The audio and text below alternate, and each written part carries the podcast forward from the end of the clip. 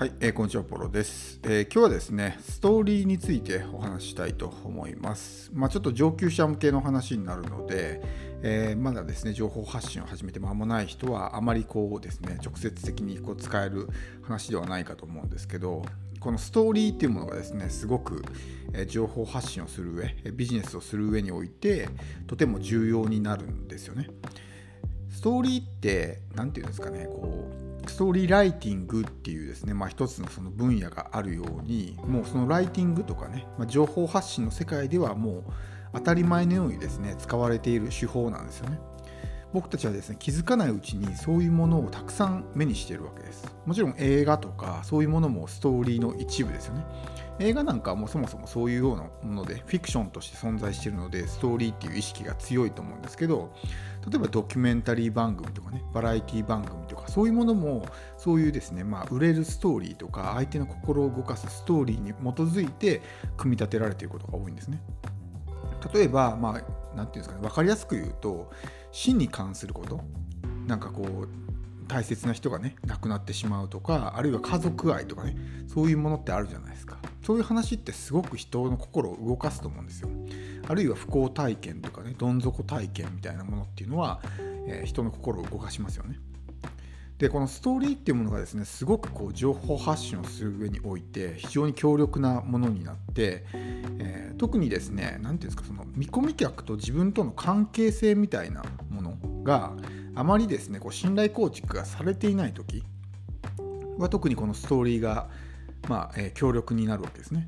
もうすでにですね信頼構築ができていてもうある程度ファン化が進んでいる状態であれば自分の言ったことをですね、まあ、真に受けてもらえる。自分の言ったことを信じてもらえるのでそんなにこうストーリーとかを語る必要はないんですけどそうじゃない人全くこう自分のことを知らないとかあるいはまだ全くね信頼構築がされてない人っていうのは単純にこうですよっていうふうに話をしても、まあ、信用してもらえないし聞く耳を持ってもらえないと興味も示してもらえないみたいな風になるんですけどこうセールスレターを書くときによくその何ていうんですかあのヒーローズジャーニーのね、えー、ことを書きましょうみたいなってあるじゃないですか。ストーリーを語りましょうみたいな。あれもやっぱり人間っていうのはストーリーが大好きなんですよね、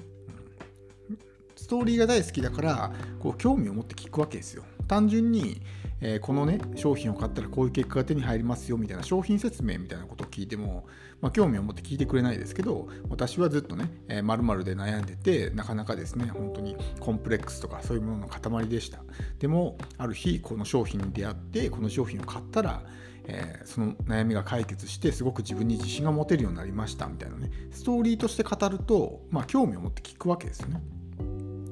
でいろんな教訓とかそういうものはですねこうストーリーの中に含まれていることって結構あるんですよ。例えば分かりやすい例で言うと「狼少年」とかってあるじゃないですか。狼少年って一つのまあ物語だと思うんですけどあれ要するにまあ嘘ついたらまあひどい目に遭いますよみたいな教訓が隠されてるわけですよ。で聖書とか、えコーランとかねそういうまあ宗教の教えみたいなものも全部ストーリー形式で書かれてるんですね。っていうのはやっぱり人間はストーリーっていうものに対してすごくこう興味を示すしスッと入ってくるんですよね。何か理論とかそういうものをただね語るだけだと印象になかなか残らないのですぐに忘れてしまったりってあると思うんですけどストーリーっていう型に当てはめて伝えると印象に残りやすいんですよだから一回言うだけでそのね教訓そのものが何て言うんですか直接的に伝わるわけではないですけどどういうストーリーだったかみたいなことは覚えてるわけじゃないですかだからそういうものをですねこう伝えることによって相手に興味を示してもらえるし相手の印象にも強く残るわけですよ。なので、え、情報発信をする上においてですねこのストーリーっていうものをいかにたくさんストックしておくかっていうのは大事なんですよ。単純にそのね、〇〇がいいですよみたいなことを言ったとしても、信頼構築ができている間柄であれば、それでね、相手は話を聞いてくれますけど、そうじゃない場合っていうのは、基本的に話を聞いてくれない。そして信用もしてくれないので、全く効果がないみたいなことになるわけですよ。そういう中で、ストーリーを通して、まあ、客観的にというか、あの遠回しにですね自分の伝えたいことを伝えるみたいな風にすると、まあ、興味を持って聞いてくれたりとかするわけです。でどんな人にもですね必ずストーリーってあると思うんですよ。今まで自分が経験してきたこと。で特にこうどっちかっていうと、まあ、悩みとかコンプレックスとかあるいはどん底体験とかね不幸体験みたいな。そういうものってあると思うんですけどそれってすごく武器になるんですね。それを言うだけで非常に興味を示して聞いてもらえると。まあ、ある時ですねなんかこう YouTube ですごくバズった動画があるんですけどその動画も投稿主自体はもう全く無名で、えー、別に喋りがうまいわけでもない。で動画の内容もただしその人が喋ってるだけなんですね。でも再生回数が確か何十万とかね、えー、言ってたと思うんですけどすごくバズったんですよ。でなんでかっていうと話の内容がですねなんか会社でそのまあパワハラを受けてブラック企業でですごくノイローゼになって会社をしかもクビになりましたリストラになりましたみたいな話があったんですよ。でそれでやっぱりこう共感する人が多かったんでしょうね。だから話がうまくなくても、まあ、そのコンテンツの内容自体がね面白くなくてもやっぱりそれだけの人の心が動いたというか興味を示す人が増えたってことなんで、まあ、それぐらいですねストーリーっていうのは強力なわけです。なので、まあ、自分自身のですねこうストーリーをいかにたくさん蓄積しておくかでいろんなパターンのストーリーを持っておくといいと思うんですよでこういう時はこのストーリーを持ってきて、え、これを話せばですねこういうことが伝わるみたいな風に自分の商品に合わせてそういうものを少しずつ出していくわけですね。実際はただストーリーを語ってるだけじゃなくてそこにですね自分の伝えたいメッセージが隠されているわけです。でもそういうことをすることによって相手は自分がですねこう操作されているっていう印象はないわけですよ。ね、誰しも他人に操作されたいと思ってないんで洗脳とかねそういうま直接的に語りかけるだけだとね、嫌だっていう風になっちゃうんですけどストーリーだとそういうような意識がないんで本当はねそれでまあ何て言うんですかあのこっちの思い通りに動いたりするんですけど本人はそういう自覚がないとかっていう風になるわけですよ。なのでまあ自分の中でね例えばこういうね辛い体験があって過去みたいなね、えー、そういう話を持ってくるとかあるいはこういう理不尽な思いをしてだから僕は起業してこう世の中を変えたいと思いましたみたいなねエピソードを語るとか。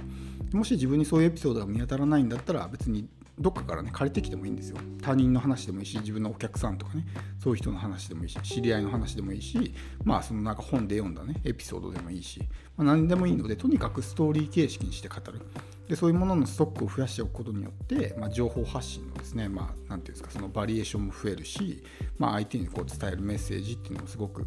まあ、伝わりやすくなるんで、まあ、ぜひですねこのストーリーを蓄積する。ストーリーをストックしておくっていう習慣をですね普段から持っておいていただくといいかなと思います。特に今セールスレターとかそういうものってやっぱ読み飛ばしされることが多いんですけどストーリーが入ってる箇所っていうのはやっぱりみんな読むんですよね。うん、だからこうヘッダーというかこう見出しみたいなちょっと大きな文字にして、まあ、アテンションを引きつけてそこから先にこ